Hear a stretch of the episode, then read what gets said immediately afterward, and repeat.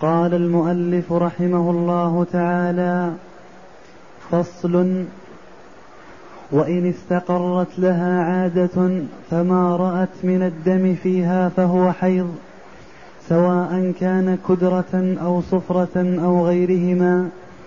لما روى مالك عن علقمة عن أمه أن النساء كن يرسلن بالدرجة فيها الشيء من الصفرة إلى عائشة فتقول لا تصلين حتى ترين القصة البيضاء. قال القصة مالك القصة, لا القصة البيضاء.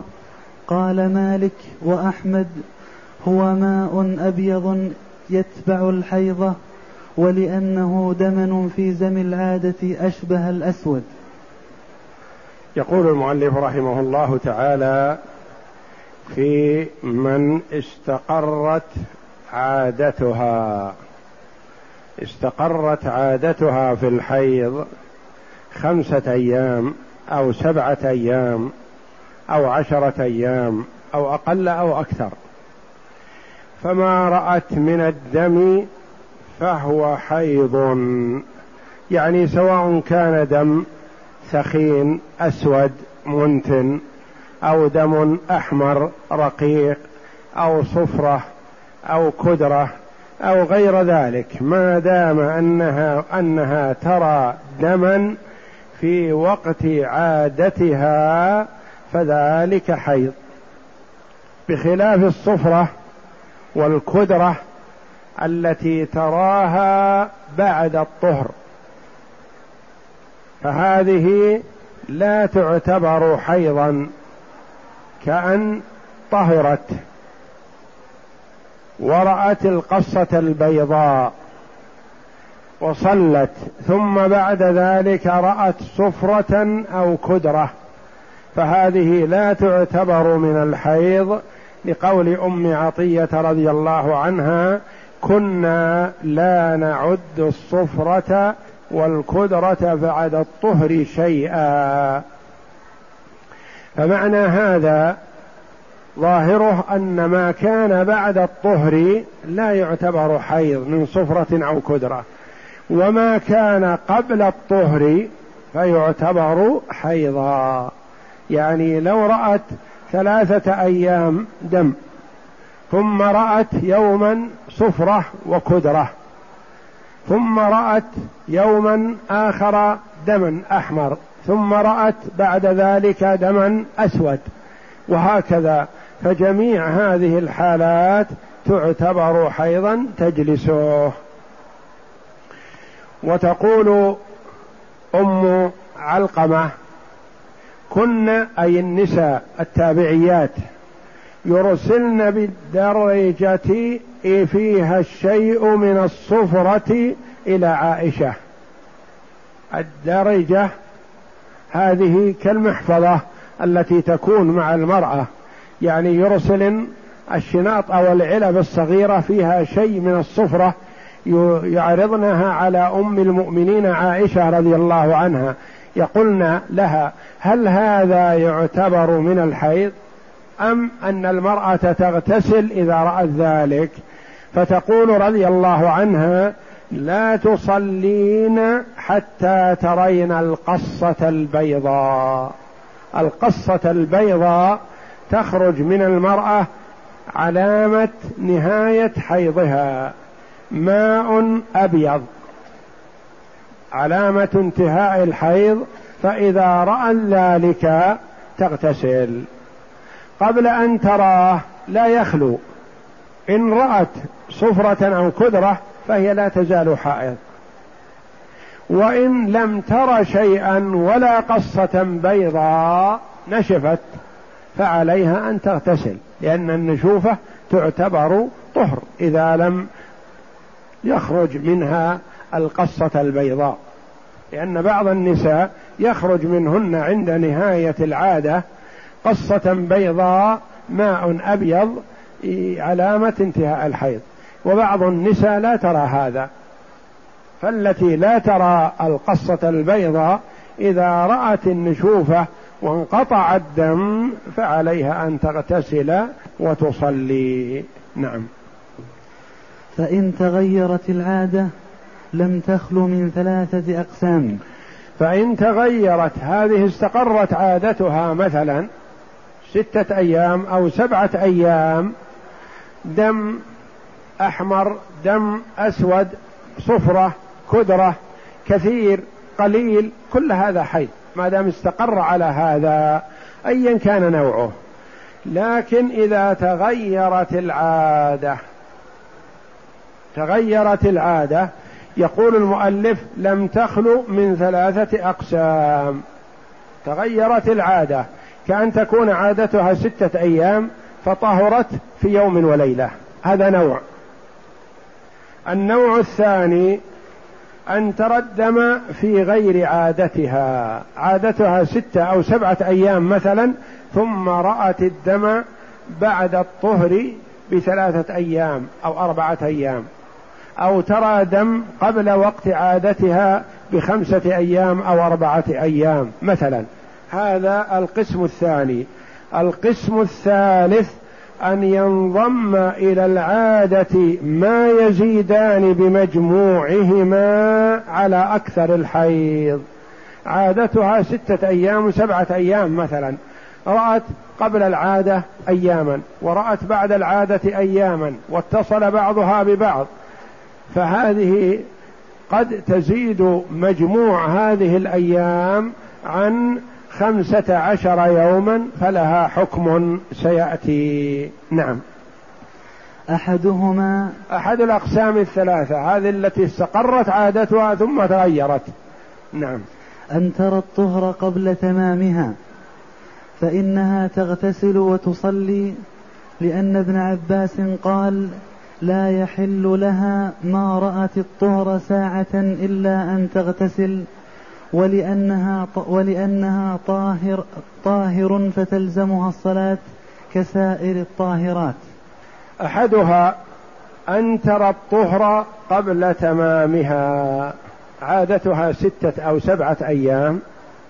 رأت الطهر في يومين أو في ثلاثة أيام أو في أربعة أيام.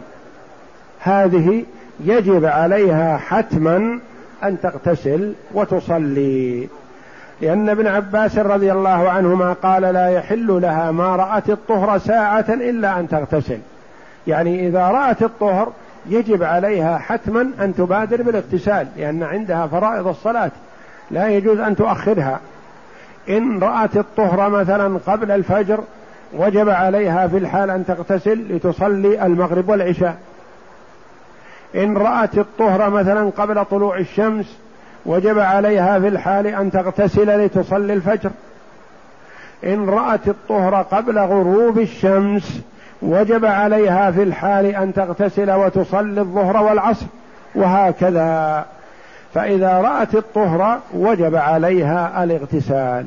وما دام انقطع الحيض فسقوط الصلاة بوجود الحيض. والحيض انقطع فيجب عليها أن تغتسل وتصلي. نعم. وإن عاودها الدم في عادتها ففيه روايتان. إحداهما تتحيض فيه وهي الأولى لأنه دم صادف العاد صادف العادة فكان حيضا كالأول. والثانية لا تجلسه حتى يتكرر لأنه جاء بعد طهر فلم يكن حيضا بغير تكرار. كالخارج عن العادة وإن عاودها بعد العادة وعبر أكثر الحيض وعبر. وعبر أكثر الحيض فهو استحاضة. وإن لم يعبر وإن لم, وإن لم يعبر ذلك وتكرر فهو حيض. وإلا فلا لأنه لم يصادف عادة. فلا يكون حيضا بغير تكرار. فإن عاودها الدم يعني هي حيضها سبعة أيام مثلا. ثم رأت الطهر في أربعة أيام. ثم رأت الدم في اليوم الخامس والسادس. فإن عاودها الدم في عادتها ففيه روايتان. عن الإمام أحمد رحمه الله.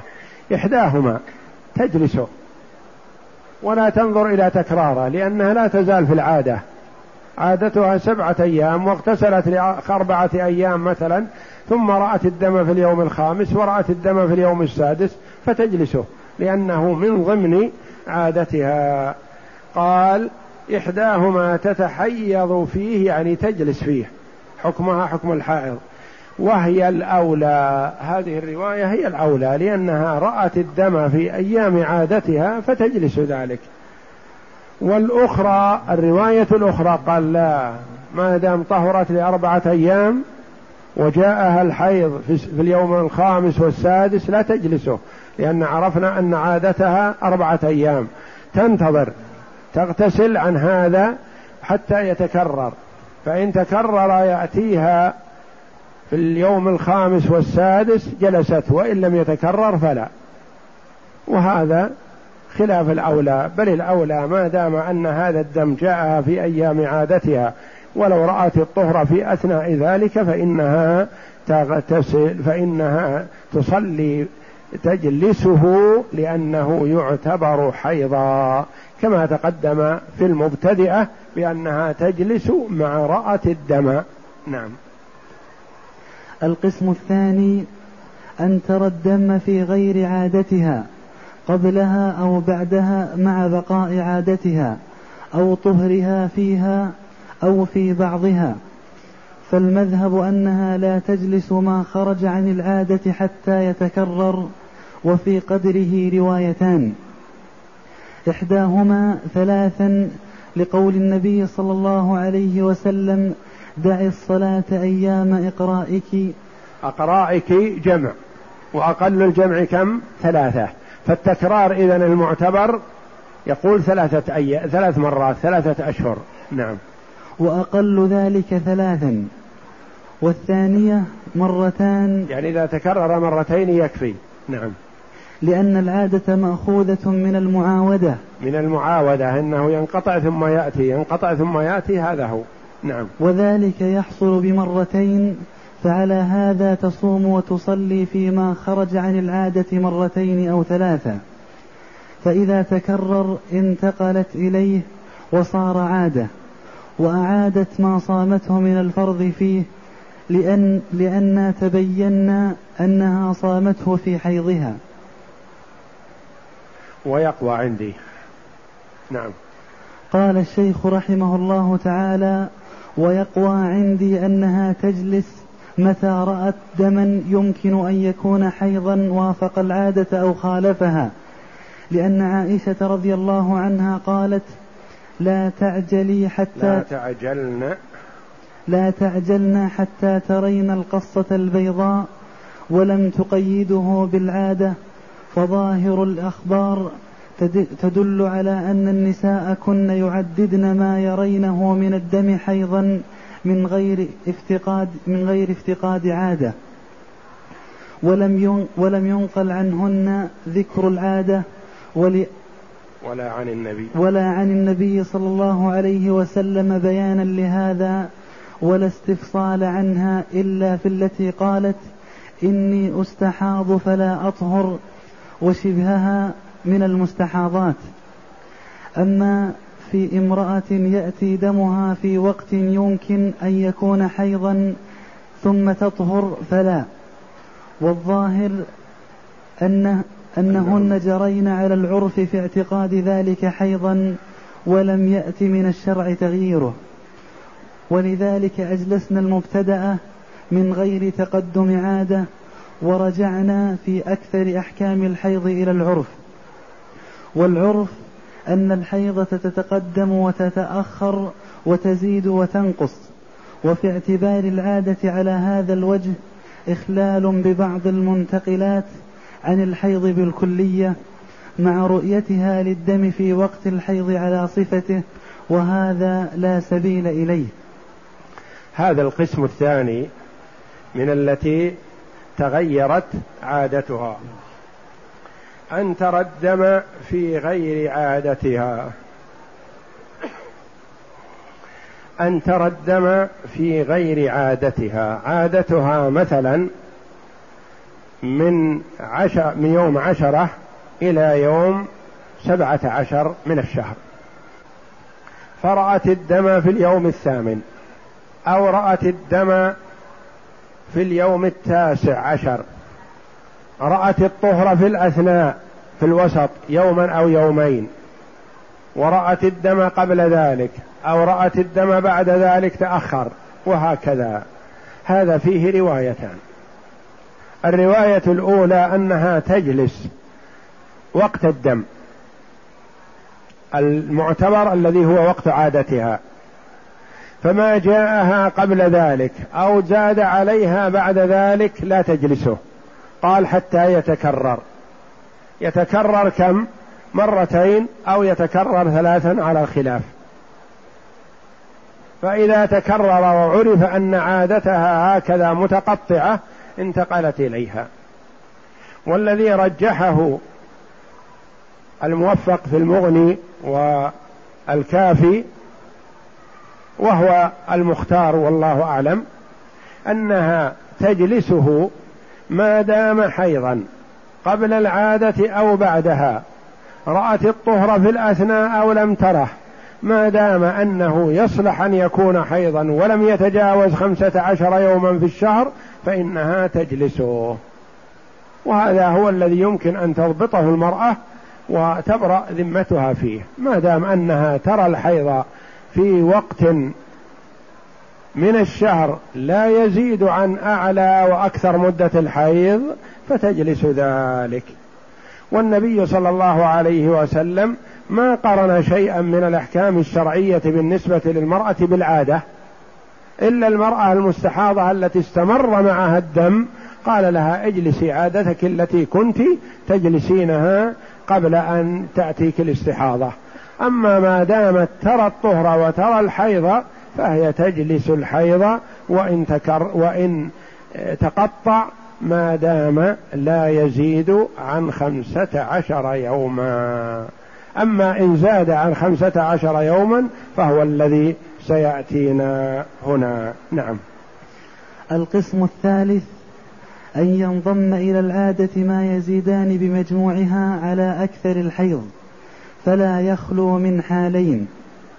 أحدهما أن تكون ذاكرة لعادتها فإن كانت غير مميزة جلست قدر عادتها واغتسلت بعدها وصلت وصامت لقول النبي صلى الله عليه وسلم لفاطمة بنت أبي حبيش دع الصلاة قدر الأيام التي كنت تحيضين فيها ثم اغتسلي وصلي متفق عليه نعم. وإن كانت مميزة ففيها روايتان. إحداهما تعمل بالعادة لهذا الحديث والأخرى تعمل بالتمييز وهو اختيار الخرقي لما تقدم من أدلته. القسم الثالث من أنواع المرأة التي تغيرت عادتها. الأولى تغيرت بالطهر قبل الوقت. الثانية تغيرت بأن رأت دما قبل العادة أو دما بعد العادة ولا يجاوز مجموع خمسة عشر يوما. القسم الثالث رأت دما قبل العادة أو بعد العادة يزيد مجموعه مع العادة عن خمسة عشر يوما. هذه عندها استحاضة. ما دام أن دمها زاد عن خمسة عشر يوما فعندها استحاضة. فلا تخلو. إن كانت مميزة. إيش معنى مميزة؟ يعني لها سبع سنين؟ لا. إن كانت مميزة يعني تميز الدم. يأتيها الدم في الشهر مثلا ثلاثين يوما. كل الدم كل الشهر مستمر معها. هذه مستحاضة. ومجموع الدم خلال الشهر. إن كانت مميزة ترى مثلا في اليوم العاشر من الشهر دم أسود ثخين منتن ويستمر هذا من اليوم العاشر إلى اليوم الخامس عشر. ثم ينقطع هذا الأسود الثخين المنتن ثم يأتي دم أحمر. هذه تعتبر مميزة لأن هذا الشكل يميز عادتها. يميز العادة. عرفنا أن عادتها من اليوم العاشر إلى الخامس عشر. وما رأته من الدم قبل العاشر وما رأته بعد الخامس عشر قلنا هذا استحاضة. تغتسل بعد الخامس عشر وتصلي وتصوم. هذه المميزة. تجلس تمييزها التي تبين لها. وهذا معنى قوله رحمه الله فلا يخلو من حالين أحدها أن تكون ذاكرة لعادتها فإن كانت غير مميزة جلست قدر عادتها. إن قدمنا هذه التي هي مميزة. لكن إذا كانت غير مميزة غير مميزة يعني دمها مطبق متساوي من أول الشهر إلى آخره. ما عندها تمييز تفريق عن هذا عن هذا. فلا يخلو. إن كانت تعرف عادتها أنها عادة تحيض في اليوم السابع من الشهر إلى الرابع عشر. قلنا تجلس عادتها. من السابع إلى الرابع عشر وما بعد ذلك تغتسل. وإن كانت لا تميز ولا ونسيت عادتها فتجلس. ستة أيام أو سبعة أيام كما أمر النبي صلى الله عليه وسلم فاطمة بنت حبيش بنت أبي حبيش في الجلوس. تجلس ستة أو سبعة أيام ثم تغتسل وتصلي. نعم. الحال الثاني أن تكون ناسية لعادتها فإن كانت مميزة عملت بتمييزها لأنه دليل لا معارضة له. هذه لا تعرف عادتها نسيت العادة. الأولى تعرف أن عادتها سبعة أيام وفي تأتيها في كذا. هذه لا تعرف العادة نسيت. متى تأتيها العادة ما تدري. عندها تمييز نعم. ما دام عندها تمييز نقول تعمل بتمييزها. تجلس الفترة التي ترى فيها الدم المتميز بأنه حيض. نعم. فوجب العمل به كالمبتدأة وإن لم تكن مميزة فهي على ثلاثة أضرب. إن لم تكن مميزة ليس عندها تمييز ولا تعرف عادتها فهي على ثلاثة أضرب. نعم. إحداهن المتحيرة وهي الناسية لوقتها وعددها. فهذا تتح... هذه. فهذه تتحيض في كل شهر ستة أيام أو سبعة. على حديث حم حمنة. بنت جحش.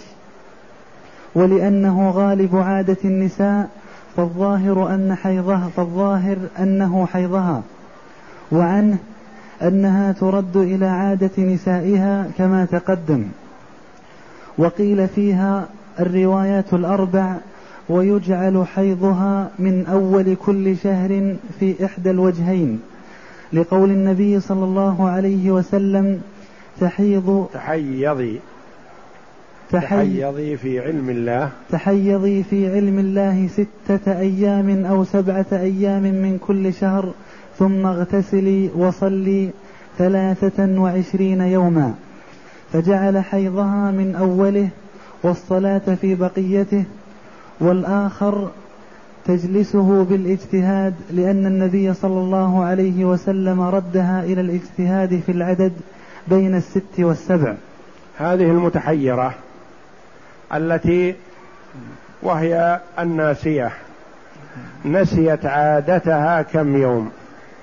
ونسيت وقتها لا تدري تأتيها في أول الشهر أو آخره. فهذه تتحيض في كل شهر ستة أو سبعة أيام. وماذا تكون؟ من أول الشهر هذا قول أنها تجعلها من أول الشهر ستة أو سبعة أيام ثم تغتسل وتصلي وتصوم. وعنه أنها ترد إلى عادة نسائها تنظر إلى أقاربها من أم وأخت وخاله وعمة متى يتحيضن وكم مثلا يتحيضن يتحيضن من أول الشهر أو من أوسطه وكم مدة حيضها وترجع إلى نسائها. نعم. وإن, عل وإن علمت أن حيضها في وقت من كل شهر كالنصف الأول ولم تعلم موضعه منه ولا عدده فكذلك إلا أن اجتهادها يختص بذلك الوقت دون غيره. إذا علمت قالت نعم أنا أذكر أن عادتي تأتيني مثلا في العشر الأول لكن ما أدري بالضبط متى يوم. نقول نعم اجتهدي فيها واجعليها في العشر الأول ولا تجعليها في العشر الأوسط ولا الأخيرة قالت مثلا أنا أذكرها أنها غالبا في النصف من الشهر أكون حائض. نقول تحري ذلك كذلك. اجعليها في النصف آه، في منتصف الشهر قبل الخمسة عشر وبعد الخمسة عشر مثلا وهكذا. نعم. الضرب الثاني أن تعلم أن تعلم عددها وتنسى وقتها نحو أن تعلم أن حيضها خمس ولا تعلم لها وقتا فهذه تجلس قدر أيامها من أول كل شهر في أحد الوجهين. وفي الآخر تجلس بالتحري. تقول مثلا أنا أعرف أن عادتي خمسة أيام لكن ما أدري في أول الشهر أو في آخره. نقول اجتهدي واجعليها في أول الشهر. إذا لم يكن هناك تمييز وتفريق بين الدم. والرواية الأخرى أنها تجلسها بالتحري تنظر في حالها. إذا كانت ترى شيء من الدم يختلف عن في حال عن حال فتجلس ذلك تحريا. نعم. وإن علمته في وقت من غير في وقت من الشهر مثل أن أن علمت أن حيضها في العشر الأول من الشهر أو العشر الأوسط جلست قدر أيامها من ذلك الوقت دون غيره. حسب ما كانت تتعرف عليه في حالها السابقة. في العشر الأول أو في العشر الأوسط أو في العشر الأخير تجلس أيامها التي تعرفها. نعم. الضرب الثالث ذكرت وقتها ونسيت عددها. مثل أن تعلم أن اليوم العاشر من أن اليوم العاشر من حيضها ولا تدري قدره فحكمها في قدر ما تجلسه حكم المتحيرة واليوم العاشر حيض بيقين. فإن علمته أول حيضها جلست بقية أيامها بعده وإن علمته آخر حيضها جلست الباقي قبله وإن لم تعلم أوله ولا آخره جلست ما يلي أول الشهر في إحدى الوجهين. وفي الآخر تجلس بالتحري. إذا ذكرت وقت حيضها لكن نسيت عدده. تذكر أنها في العشر الأول كان حيضها وأنها تطهر مثلا في اليوم العاشر. نقول اجعل الستة الأيام والسبعة الأيام نهايتها اليوم العاشر. تذكر أنها في اليوم العاشر تكون حائض وهو أول أيام حيضها. نقول اجعليها أول أيام الحيض وخذي ستة أيام أو سبعة أيام من بعد العاشر وهكذا. نعم. فصل. ومتى ذكرت الناسية عادتها رجعت إليها لأنها تركتها للعجز عنها. فإذا زال العجز وجب العمل بها لزوال العارض. فإن كانت مخالفة لما عملت قضت ما صامت من الفرض في مدة العادة. وما تركت من الصلاة والصيام فيما خرج عنها لأننا تبينا أنها تركتها وهي طاهر. مثلا كانت ناسية لعادتها ثم ذكرت أو ذكرت جاءها من ذكرها وقال نعم أنت كنت في العادة في اليوم الخامس عشر حائض هذا الذي عرف وقبله بيومين وبعده بيومين خمسة أيام مثلا. اليوم الخامس عشر هو الوسط. فذكرتها فذكرت قالت نعم أنا أذكر هذا هذا صحيح. نقول إذا ارجعي إلى هذا واجعلي أيام عادتك هي الخمسة الأيام الوسط الخامس عشر وقبله يومين وبعده يومين. ارجع إلى هذا. تقول الأيام الفائتة مثلا. أنا جلست في أول الشهر. تركت الصلاة وحيضي في الخامس عشر. ذكرت الآن. نقول أقضي ما تركت من الصلاة لأن تلك الصلاة واجبة عليك لأنها ليست في زمن الحيض. تقول أنا صمت في ذلك الأيام في اليوم الخامس عشر وما قبله وما بعده صمت رمضان مثلا. وتبين الآن أنني فيه حائض. نقول اقضي ما صمتيه من الصيام لأن صيامك في ذلك الوقت لم يصادف أيام لم يصادف أيام طهر يصح أن تصومي فيها. فاقضي الصلاة التي تركتيها في أول الوقت واقضي الصيام التي صمتيه زمن الحيض. والله أعلم. وصلى الله وسلم وبارك على عبده ورسول نبينا محمد وعلى آله وصحبه أجمعين.